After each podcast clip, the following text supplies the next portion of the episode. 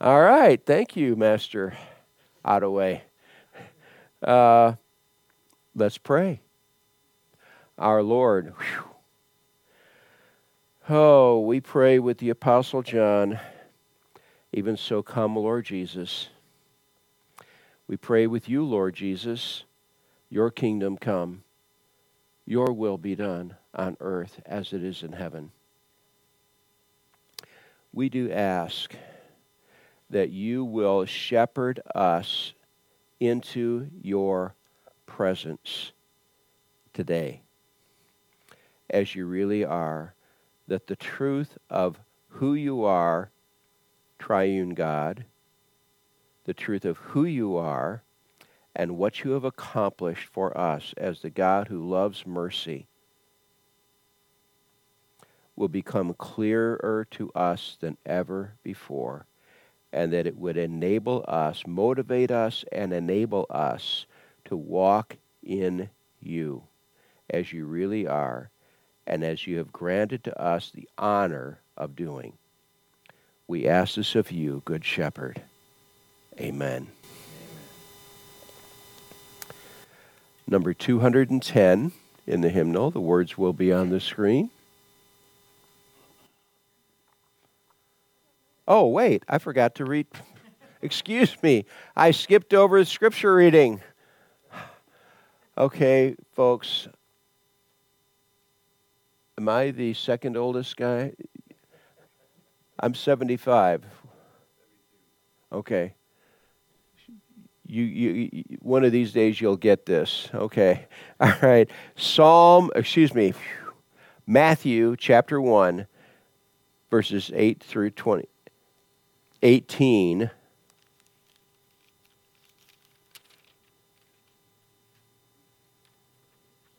Through 25. 18 through 25. I, I gave him wrong information. This is all my fault, not Master Stephen's fault. Matthew 1:18 Now the birth of Jesus Christ was as follows. After his mother Mary was betrothed to Joseph, before they came together, she was found with child of the Holy Spirit. Then Joseph, her husband, being a just man, and not wanting to make her a public example, was minded to put her away secretly. But while he thought about these things, behold, an angel of the Lord appeared to him in a dream, saying, Joseph, son of David, do not be afraid to take to you Mary your wife for that which is conceived in her is of the Holy Spirit. And she will bring forth a son, and you shall call his name Jesus, for he will save his people from their sins. So all this was done that it might be fulfilled which was spoken by the Lord through the prophet, saying, Behold, the virgin shall be with child, and bear a son, and they shall call his name Emmanuel, which is translated God with us. Then Joseph, being aroused from sleep, did as the angel of the Lord commanded him, and took to him his wife. And he did not know her till she had brought forth her firstborn son, and he called his name Jesus. And that's the beginning of our rescue. Now, hymn number 210, you give grace, provision, and glory, a positive outcome. That's why we're praying. You've incited us to prayer because you are the God who answers prayer with greater glory than our wildest imagination. The fact that the people, the people are in this room, or that are seated in this room, are evidence of your ability to raise the dead. We were all dead and trust. First Peter chapter 1 chapter 2 First Peter chapter 2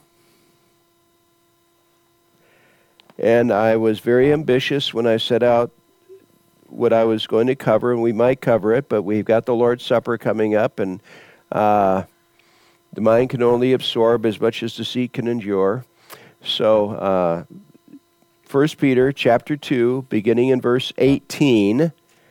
Now, I say in the, in the, of course, none of you have the program, so this is just between me and Stephen Lara. I'm actually going to start with verse 13, which is where we ended last time. Uh, we ended with verse 17, but I want to, because we need to get a running start, because the Holy Spirit is pushing through Peter's pen basically the same message in different contexts. 1 Peter 2 13. Therefore, submit yourselves to every ordinance of man for the Lord's sake, whether to the king as supreme or to governors, as to those who are sent by him for the punishment of evildoers and for the praise of those who do good. For this is the will of God, that by doing good you may put to silence the ignorance of foolish men. As free, yet not using liberty as a cloak for vice, but as bondservants of God. Honor all people, love the brotherhood, fear God, honor the king. Servants, slaves, be submissive to your masters with all fear, not only to the good and gentle, but also to the harsh. For this is commendable, if because of conscience toward God one endures grief, suffering wrongfully. For what credit is it if, when you are beaten for your faults, you take it patiently? But when you do good and suffer, if you take it patiently, this is commendable before God.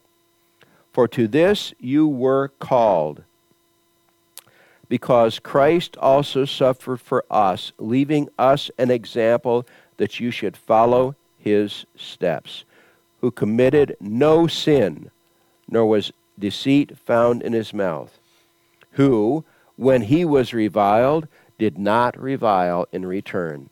When he suffered, he did not threaten but committed himself to him who judges righteously, who himself bore our sins in his own body on the tree, that we, having died to sins, might live for righteousness, by whose stripes you were healed. For you were like sheep going astray, but have now returned to the shepherd and overseer of your souls. Likewise, wives, likewise, be submissive to your own husbands, that even if some do not obey the word, they, without a word, may be won by the conduct of their wives, when they observe your chaste conduct accompanied by fear. Do not let your adornment be merely outward, arranging the hair, wearing gold, or putting on fine apparel Rather, let it be the hidden person of the heart with the incorruptible beauty of a gentle and quiet spirit, which is very precious in the sight of God. For in this manner, in former times, the holy women who trusted in God also adorned themselves, being submissive to their own husbands, as Sarah obeyed Abraham, calling him Lord, whose daughters you are, if you do good and are not afraid with any terror. Husbands, likewise, dwell with them with understanding, giving honor to the wife as to the weaker vessel, and as being heirs together of the grace of life, that your prayers may not be hindered. Finally, all of you be of one mind, having compassion for one another Love as brothers. Be tender-hearted. Be courteous, not returning evil for evil or reviling for reviling, but on the contrary, blessing, knowing that you are called to this, that you may inherit a blessing. For he that would love life and see good days, let him refrain his tongue from evil and his lips from speaking deceit. Let him turn away from evil and do good. Let him seek peace and pursue it.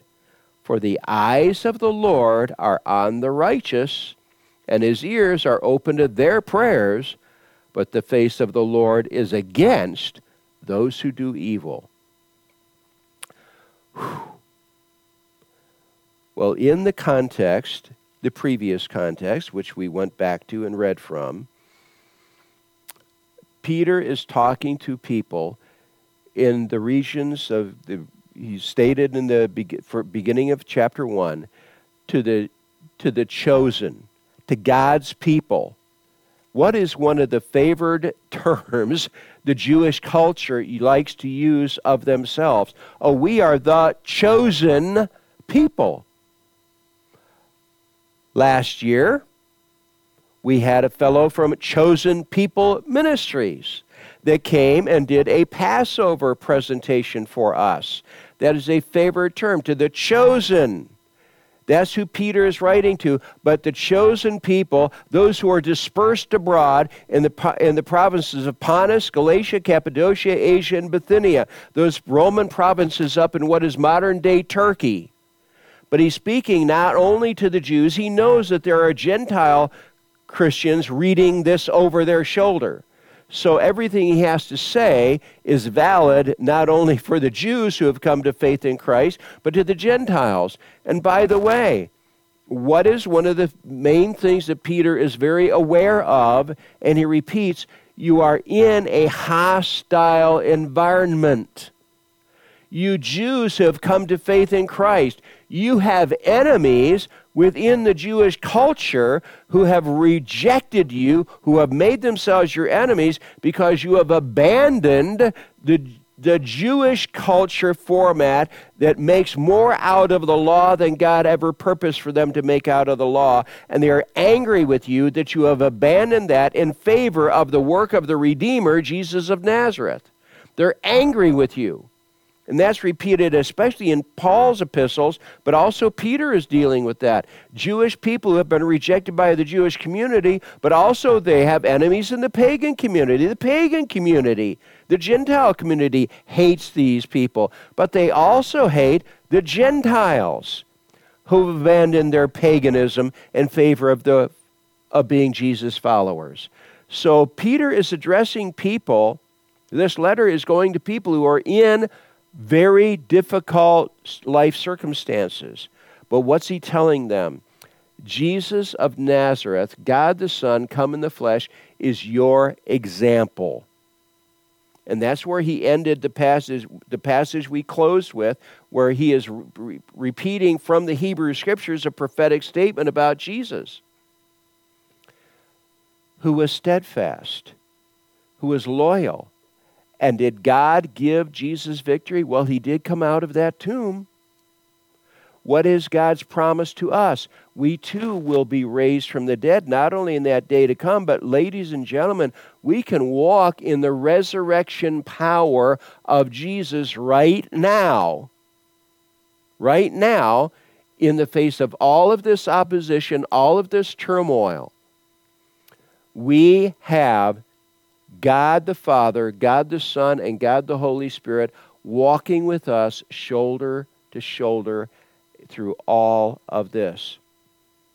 Whether it's in the culture in general, your town, your family environment. A lot of these Jews had been rejected by their families, as well as the Gentiles being rejected by their family members. What did we just pray for a few minutes? People that we know of within our own extended families that are suppressing the gospel.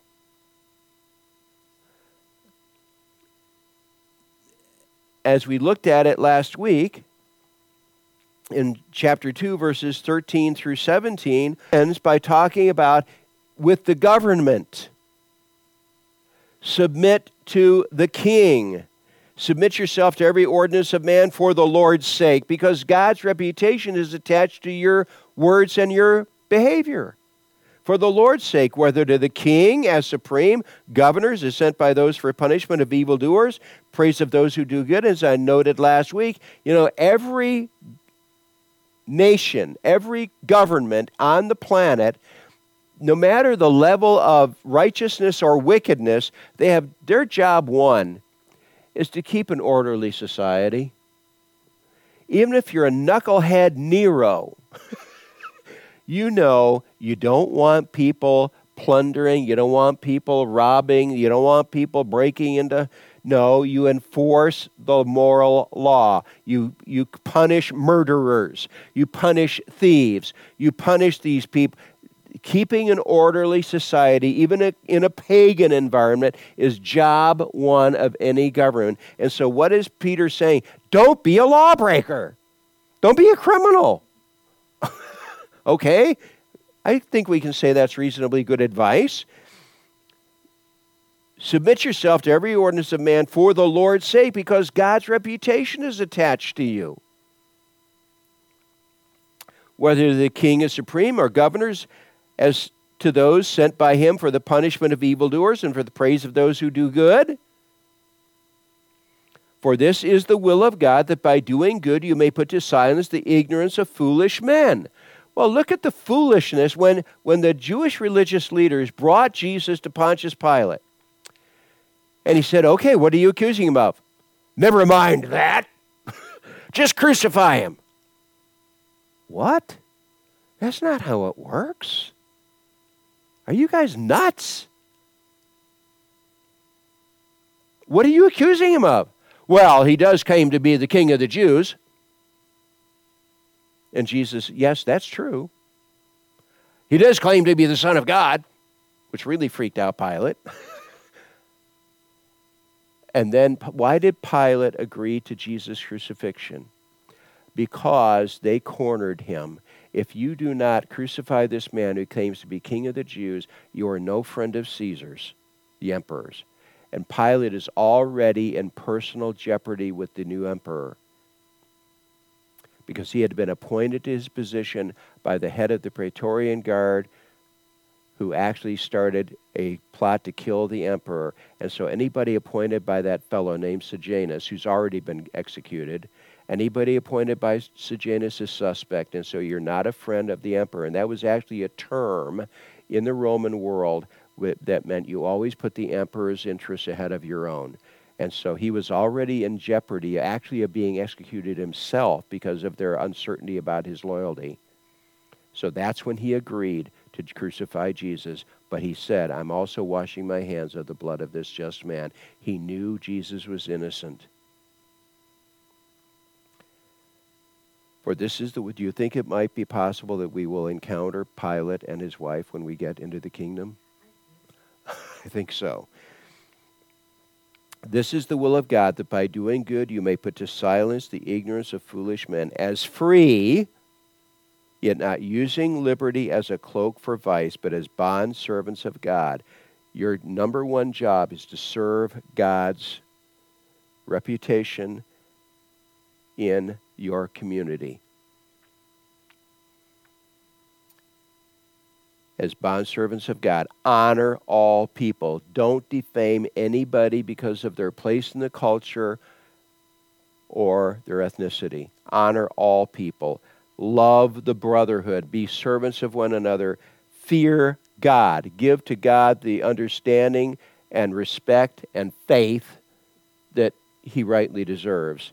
Honor the king. Even knucklehead Nero had been appointed by God to be in that place for a period of time that actually ended up causing a gospel outbreak in Rome. Nero's own mother came to faith in Jesus. Yeah. Okay, now moving into the new material. Servants, he's spoken to them as members of the culture, the Gentile Jewish culture. This is what you're to do, but also you slaves. Ouch. You people who have no rights. In the Roman world, a slave owner could literally take his slave out into the street to the public square and murder his slave in front of everybody, and that slave had no legal protection at all. He was a legal non entity. He or she was a legal non entity. And so Here are some of these slaves who have come to faith in Jesus. And what does he say to, the, to them? Be submissive to your masters with all fear, granting them the respect that they are due. Not only the good and gentle, but also to the harsh. For this is commendable. Was Jesus submissive to the harsh? You know what? Jesus could have called down all of the angel, angelic hosts and killed Annas and Caiaphas, the high priests, who were engineering his murder. Did he do that? No, he didn't. Why? He had a task to perform of becoming our Redeemer. And he's actually using his enemies to accomplish his task. Servants, be submissive to your masters with all fear, all respect, not only to the good and gentle, but also to the harsh, as Jesus was with Annas and Caiaphas. For this is commendable if, because of conscience toward God, one endures grief, suffering wrongfully. You know what? Especially these masters that were pagans, are they going to ask their servants to do, their slaves to do bad things that violate God's moral code? You bet they are. Don't obey those commands. Take the punishment they measure out to you when they command you to do something wicked and do it quietly.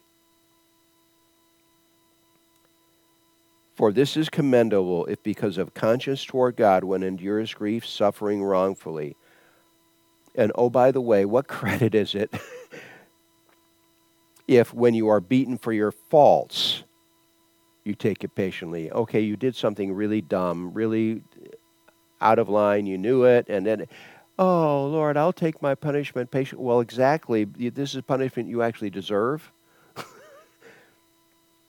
but when you do good and suffer, if you take it patiently, this is com- as Jesus did. This is commendable before God. For to this you are called. Ouch. Ooh, yikes. This is part of our job description, folks. For to this you were called, because Christ also suffered for us, leaving us an example that you should follow his steps. Who committed no sin, nor was deceit found in his mouth.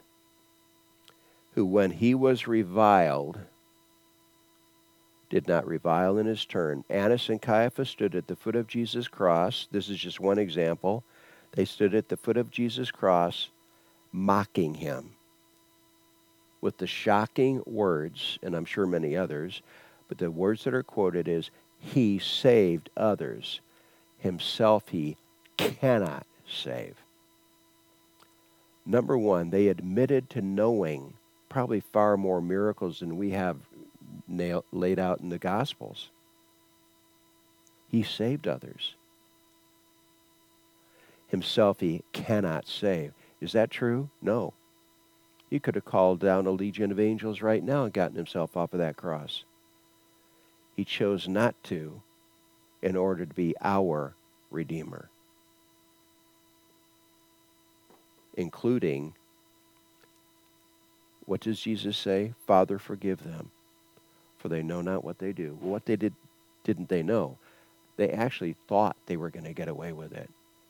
Father, forgive them, for they know not what they do. What does Stephen, the first martyr spoken of in the book of Acts, Paul the apostle, Saul of Tarsus, who became Paul the apostle, held the coats of those who stoned Stephen to death. And what are Stephen's final words? Father, do not lay this sin to their charge. And I can promise you that statement was beating Saul of Tarsus to death when Jesus face planted him in the dirt outside the gates of Damascus. Because Jesus says it is hard for you to kick against the goads. Well, so it is with us when we are being abused for doing the right thing, being Jesus' followers, be, have a forgiving spirit. Ladies and gentlemen, that isn't native to us. That is a Holy Spirit enabled response, period.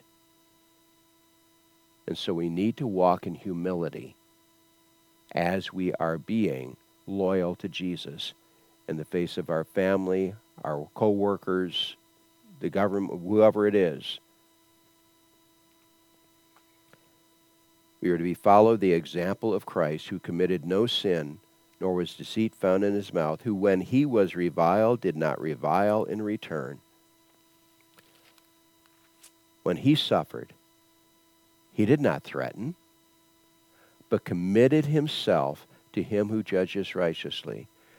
And what are Jesus' final words from the cross? The seventh statement from the cross Father, into your hands I commit my spirit. And he entered into the full embrace of God the Father.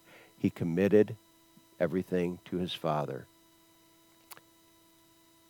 Committed himself to him who judges righteously, who himself bore our sins in his own body on the tree. Ladies and gentlemen, I don't think even in eternity we will be able to fully understand what Jesus, God the Son, come in the flesh, endured on that cross to pay sin's penalty for us.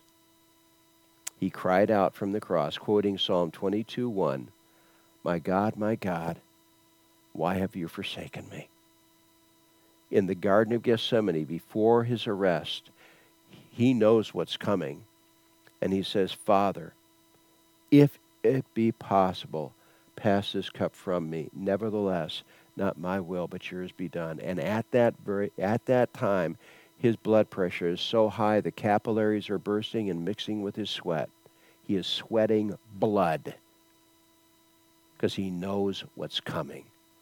And yet he said, Not my will, but yours be done. And so, by the Holy Spirit's enabling power, we are to do.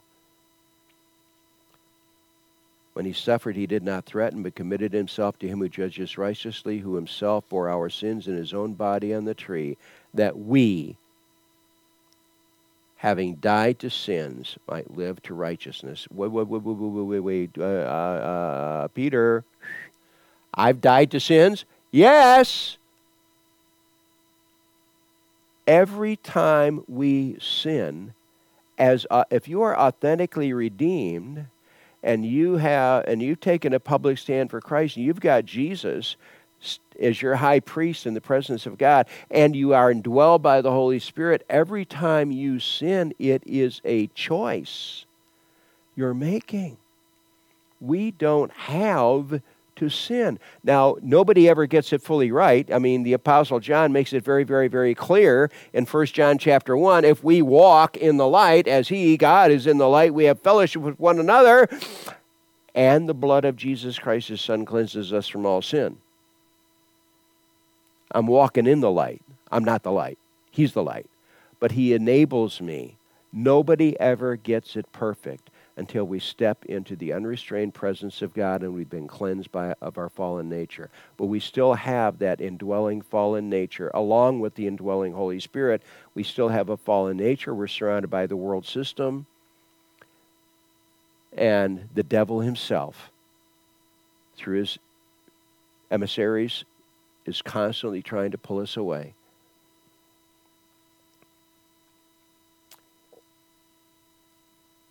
By whose stripes you were healed, for you were going astray like sheep, but now but have now returned to the shep- shepherd and overseers of your souls. He is present with us.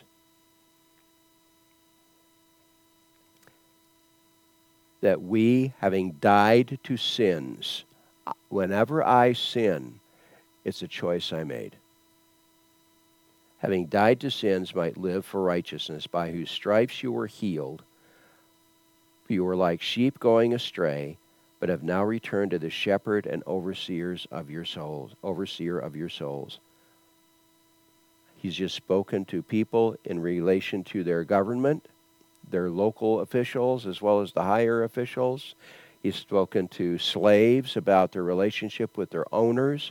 Now, wives, likewise. Be submissive to your own husbands. By the way, many of these women reading this or hearing this read in the con- to the congregation are wives of pagans. Jews, Jewish husbands who haven't come to faith in Jesus as their redeemer or pagan own, pagan husbands. This is a difficult environment, folks. Wives, likewise, be submissive to your own husbands, that even if some do not obey the word, they're knucklehead unbelievers, they, without a word, may be won by the conduct of their wives. So here is this pagan guy who's had a pagan wife, and suddenly she gets she comes to faith in just this fellow Jesus of Nazareth, whoever that guy is, and her behavior, her countenance, her moral choices, her patience level goes up. What? She's following this knucklehead religion, but I, I, I, I kind of like the results I'm seeing here. And some of those husbands will be prompted by what they see in the behavior change in their wives to perhaps give some attention to this Jesus Redeemer fellow. That they, without a word, don't try to, don't jump in and say, okay, hubby, let me tell you what you need to do. No. Your principal testimony is your behavior, your character, and your demeanor that they without a word may be won by the conduct of their wives. We just prayed a few minutes ago for people who have co workers that are mocking them, are trying to pull them away into wickedness and all this kind of thing. That's the same kind of environment that these women are in. But what do you do? You walk in the Spirit and you give the results to God. that they without a word may be won by the conduct of their wives when they observe your chaste conduct accompanied by fear. You become more. Let me tell you something, folks. The pagan culture of the Greek Roman world was outrageously morally wicked. And they didn't do it in hiding, they did it in public. The pagan worship, they had temple prostitutes, both male and female. It was outrageous level of wickedness, moral wickedness in the Greek Roman world. And here are these women pulling away from it. And, they're, and the men who come to faith in Christ pulling away from it.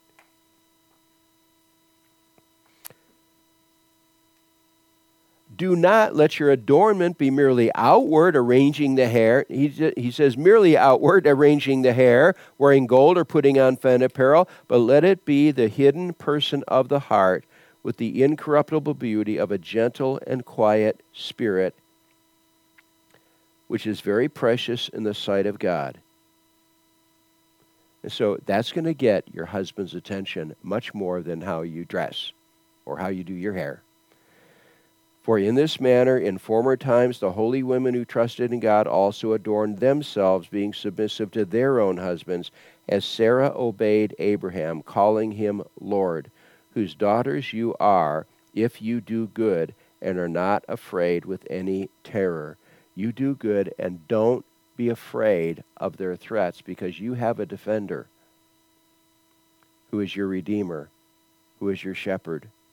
Trust him to be your defender. Husbands, likewise, everything I just said, you're a man. You've come to faith in Jesus. You got a pagan wife. Or a Jewish woman who's still attached to the law keeping format. Husbands, likewise, dwell with them with understanding. Don't just be demanding look at where they are. How are they on the inside? What is the culture they're dwelling in? And allow them time. Dwell with them with understanding, giving honor to the wife.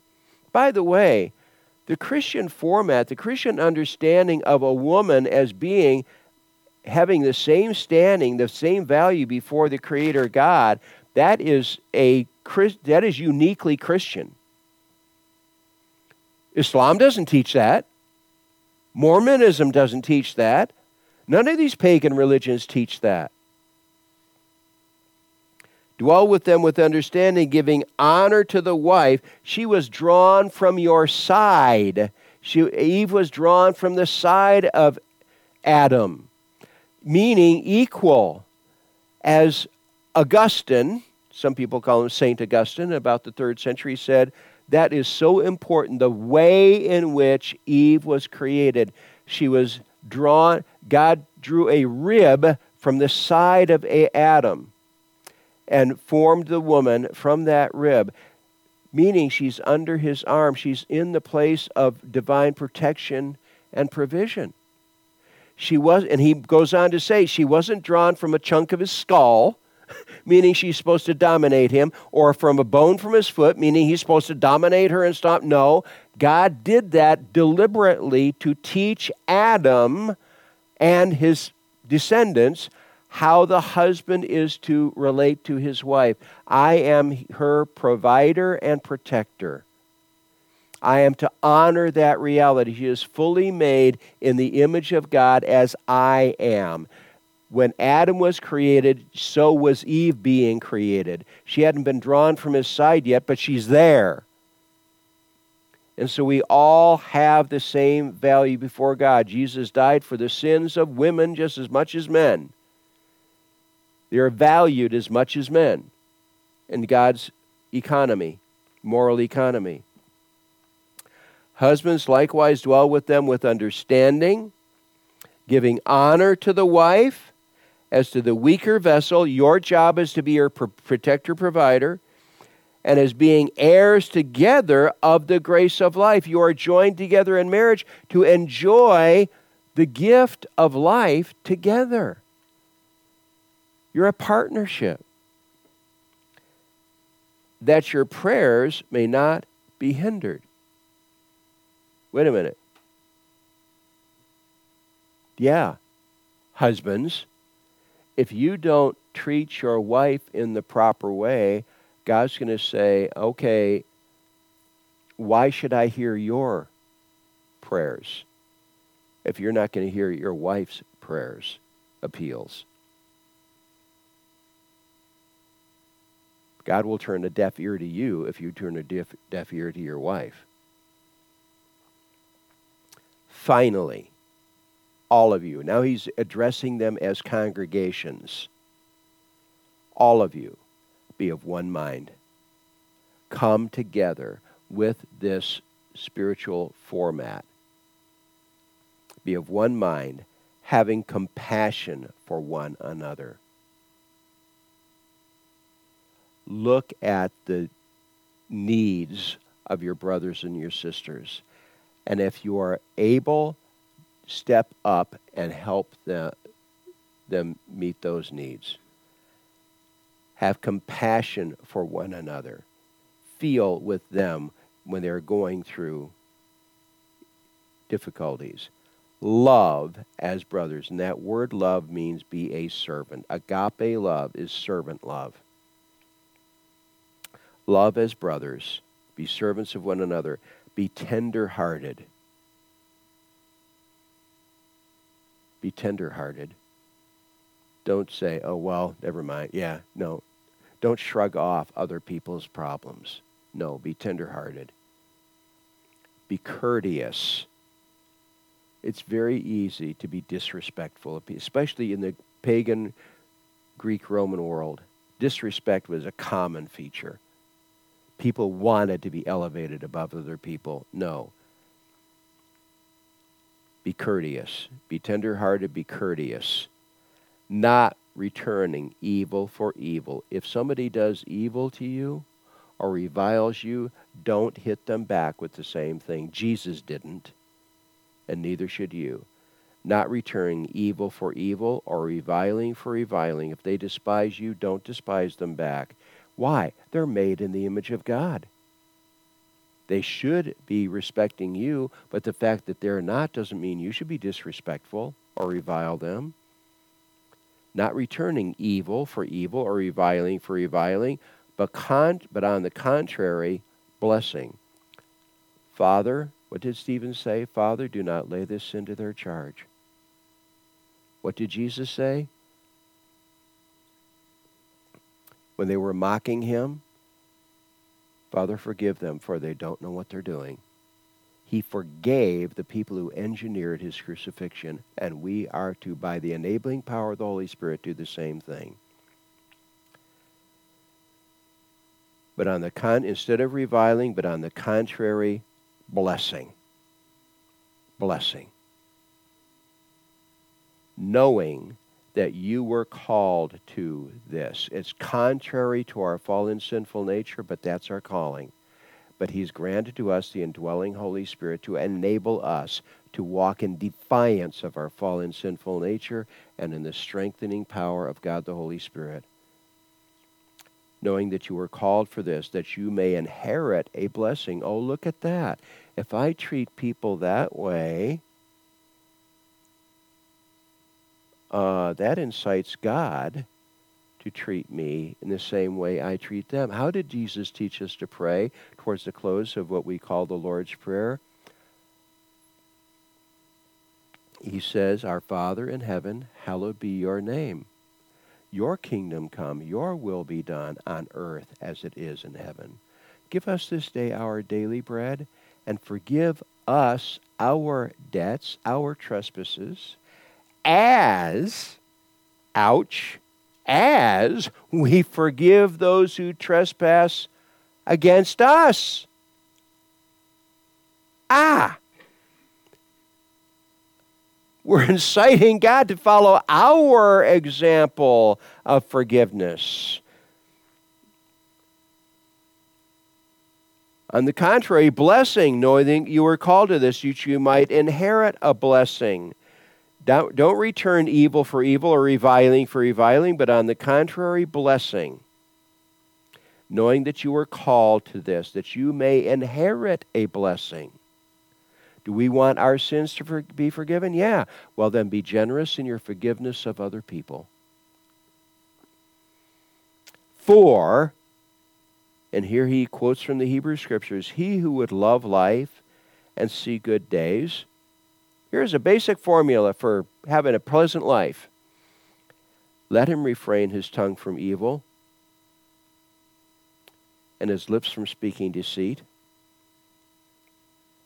Don't be a liar. Don't be attacking other people. Let him turn away from evil and do good. Don't be bad, be good. And let him seek peace and pursue it. Take steps to remove the conflict between yourself and other people, whatever you can do. Now, you're not in charge of everything, but with the things that you are in charge of, take those steps. For the eyes of the Lord are on the righteous. Where is God's focus? To whom is he most attentive? His people who are seeking to walk in imitation of him, in imitation of God the Son. For the eyes of the Lord are on the righteous, and his ears are open to their prayers. Do I want God to hear my prayers? Then maybe I need to be hearing the prayers, the desires of other people. If I am responsive to the needs of other people, God will be more responsive to my needs. For the eyes of the Lord are on the righteous, and his ears are open to their prayers but the face of the Lord is against those who do evil. Do you want God to look at, be looking at you with a sour look on his face? No.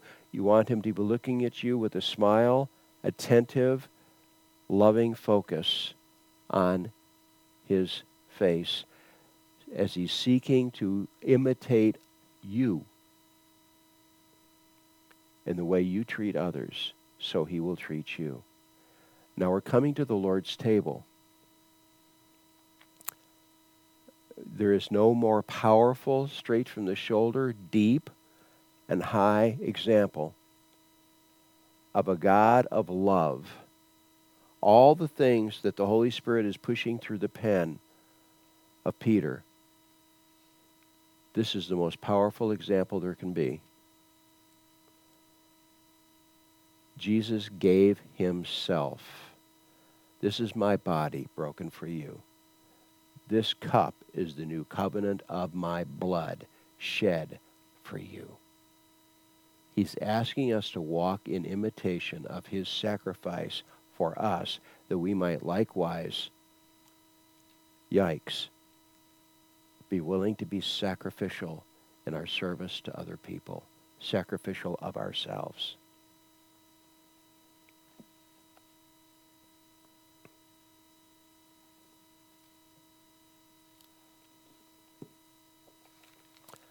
I'm going to ask Master Meek and Master Ednaj to come and join me at the Lord's table.